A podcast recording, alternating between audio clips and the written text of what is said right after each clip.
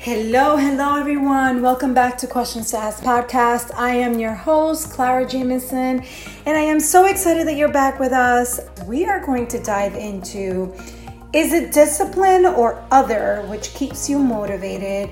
What exactly keeps you motivated and disciplined to do the things that you do every day? And I can't wait for you to hear what I've discovered. All right, let's go. All right, guys, so welcome back. It's been an interesting week. I actually just got certified for yoga teaching as well as wellness.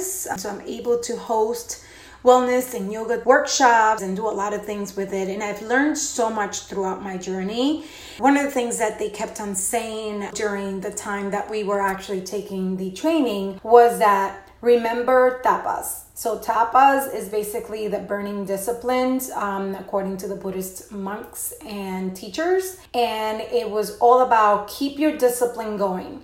What is going to be your practice today? What's going to be your practice moving forward? And what are the disciplines that you're going to instill in order for you to actually keep it alive? It was kind of interesting because I also received the comment to one of my Instagram posts about was writing and talking about embracing change. And the comment, it said, you seem like pretty cool, but know that it takes discipline. So I was like, okay, so I'm getting all these messages about discipline. So I went ahead and I started researching about what is discipline, what are tapas, and discipline is has 6 different variations of definitions. The first, the practice of training people to obey rules or code of behavior using punishment to correct disobedience. As you start reading the other definitions, which is control behavior, activity, or experience that provides mental, physical training, or you branch into knowledge to really get a higher education, then to train yourself to do something in a controlled and habitual way. That spoke to me. So I started looking into it. I started really deciphering, okay, what does that mean to me? Do I really just need discipline to be very successful, or do I need to include other elements so that way it could really work for me? And what I learned was that discipline is harder to achieve because not only are we drawn to instant gratification, but it's also extrinsic action. And an extrinsic action doesn't come from you. So in essence is, I am doing X because I am getting Y, or I am doing X because somebody did Y. It doesn't come from your gut, from your intuition. And because of that, it's really hard for most people to keep at it. The good thing though is that then as I started looking into it and really understanding, okay, so discipline is the action. It takes you to a place where you need to just keep at it so that way it could mount to something greater. So that's the action. But what is the equation that then equals to that action? What is the before that will get me to that action and then keep that action?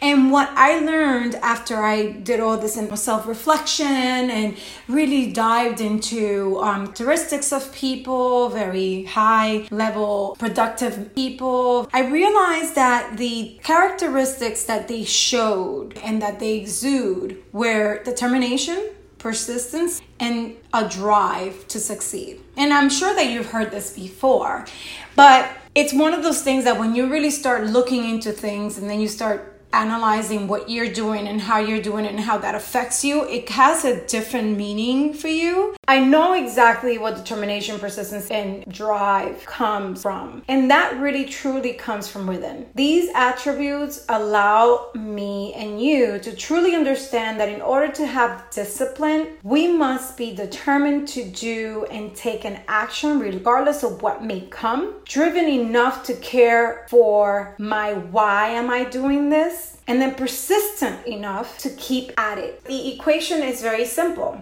It's your why drive. Why am I doing this? Your determination. Do I want to do this or do I need to do this? And then you're persistent. How can I keep myself doing this? And then it equals to an ironclad discipline of actions that keep going and going and going. So once we tap into these 3 characteristics, then we can really have that burning tapas as the yogis have mentioned in the past. Here's the thing. Everybody's like, most likely, oh, but how do I tap into my drive? How do I tap into my determination? How do I tap into my persistence? I've heard I have none, or I've heard I had one only. Believe me, you have them all. It's just understanding exactly how to tap into them all. Like, for instance, for some people, it may be a big milestone that taps into all of them and unlocks the key. Then there's other people that may actually be driven by a crisis. So they definitely have to be on autopilot when it comes to the drive, determination, and persistence, because they're dealing with a crisis. So therefore, they keep going and going and going in order for them to survive. And then there's the third, and I think most effective, is when you're reflecting and also journaling about what is going on, truly dissecting the truth of why the discipline is not working and what exactly is it that is not allowing you to do it consistently. So I came up with these questions because, as you all know, we're here to ask questions. Amazing questions that will really, truly unlock the determination, the persistency, the drive to then give you that ironclad discipline. I'm going to dive right into the questions.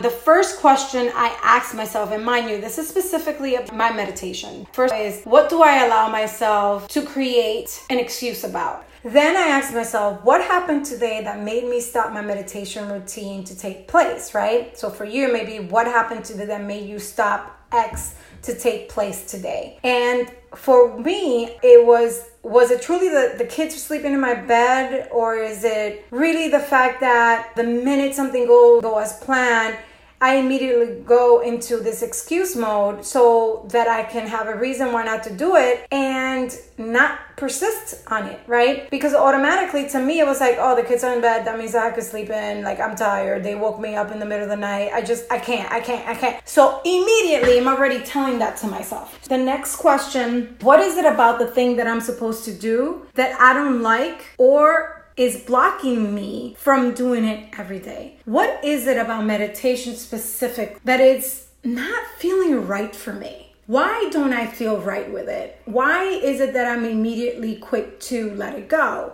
And what I realized was that it was I had a fear of what the meditation was going to uncover for me, because as you may know, meditation actually uncovers many things that the body may keep as a score. So maybe trauma, maybe episodes that I didn't want to think about, or things that I didn't want to realize of myself, or things that, you know, really make me vulnerable, whatever it may be. Automatically, I was very reluctant to allow that to come in, and I was afraid of it. Then it was the other fact of that I was anxious about my to-dos, and I kept on telling myself, oh, I can do more of X instead of meditation, and I will be so much further along. When in reality, if I meditated in the morning, I will be so much grounded, and I would actually cross off so much more to-dos out of my list than when I did not meditate. Once you know these two questions as to why, like, you know the reasons, you're getting behind the mask as to what is it about the thing that you're doing that is not really sitting well with you, then you can start tapping into the elements or their characteristics of drive, persistence, determination. So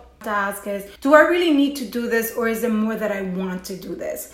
Having that mentality of I need to do, specifically for something that I'm not feeling very comfortable, is not a motivator. It's actually a deterrent. Rather, change my language. So I started saying to myself, I want to meditate. I want to meditate, and it's very important to me. So I started saying that every single day. So I started doing it because I changed my language of from need to I want. I want is intrinsic. I need is extrinsic, and it's very important. Again, when you're doing something for extrinsic value or reasons, you will not keep going at it. You will let it go after a while, especially when it gets hard.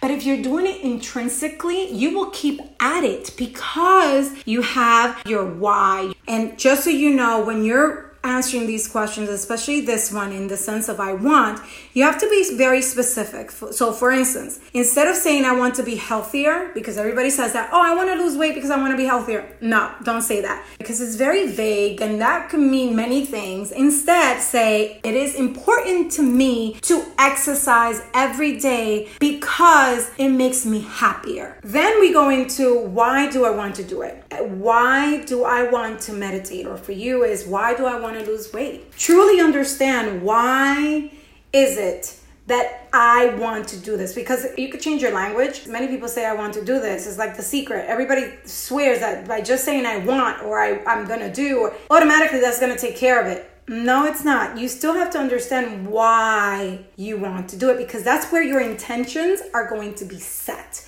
Your intentions are very important because your intentions help you determine and stay determined as to what is going to happen next. Your why is your drive. The next question after you understand that is the time that I'm doing it working for me? Is it realistic for me and my surroundings? The great thing about this question is that if it's not working for you and you're not putting yourself in a right predicament, you know that that's the problem. And now I know what I need to tackle for me to actually keep this discipline going. Then I automatically created a plan for it. From now on, I'm meditating at 5 a.m. in the morning. And if I can't do it at 5 a.m., I'm going to do it at 8:30, no matter what. And here's how we tap into persistence by asking, how can I hold myself accountable? Is it through an accountability partner texting me in the night to remind me, or penning it on my calendar, or telling the world about what I'm doing and posting pictures on Instagram?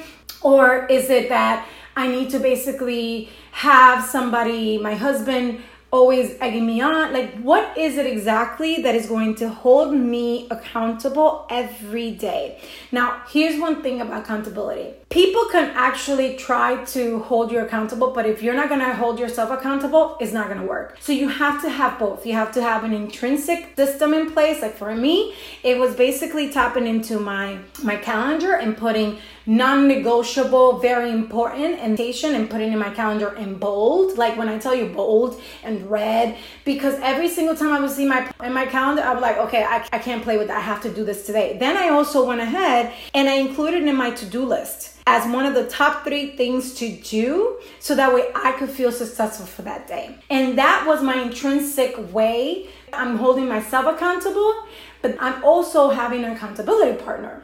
She helps me when she texts me. I'm like, her name immediately transfers to, oh, did I do it today? So it helps me hold myself accountable in both ways, intrinsically and extrinsically.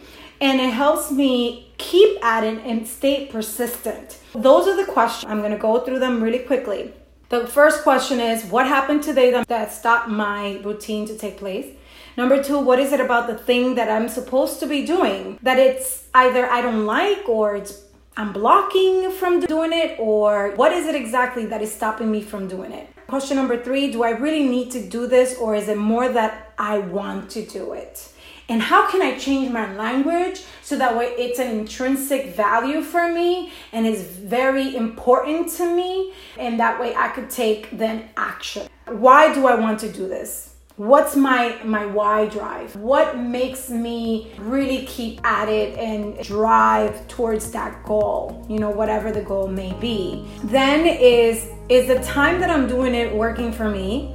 Is it realistic for me and my surroundings?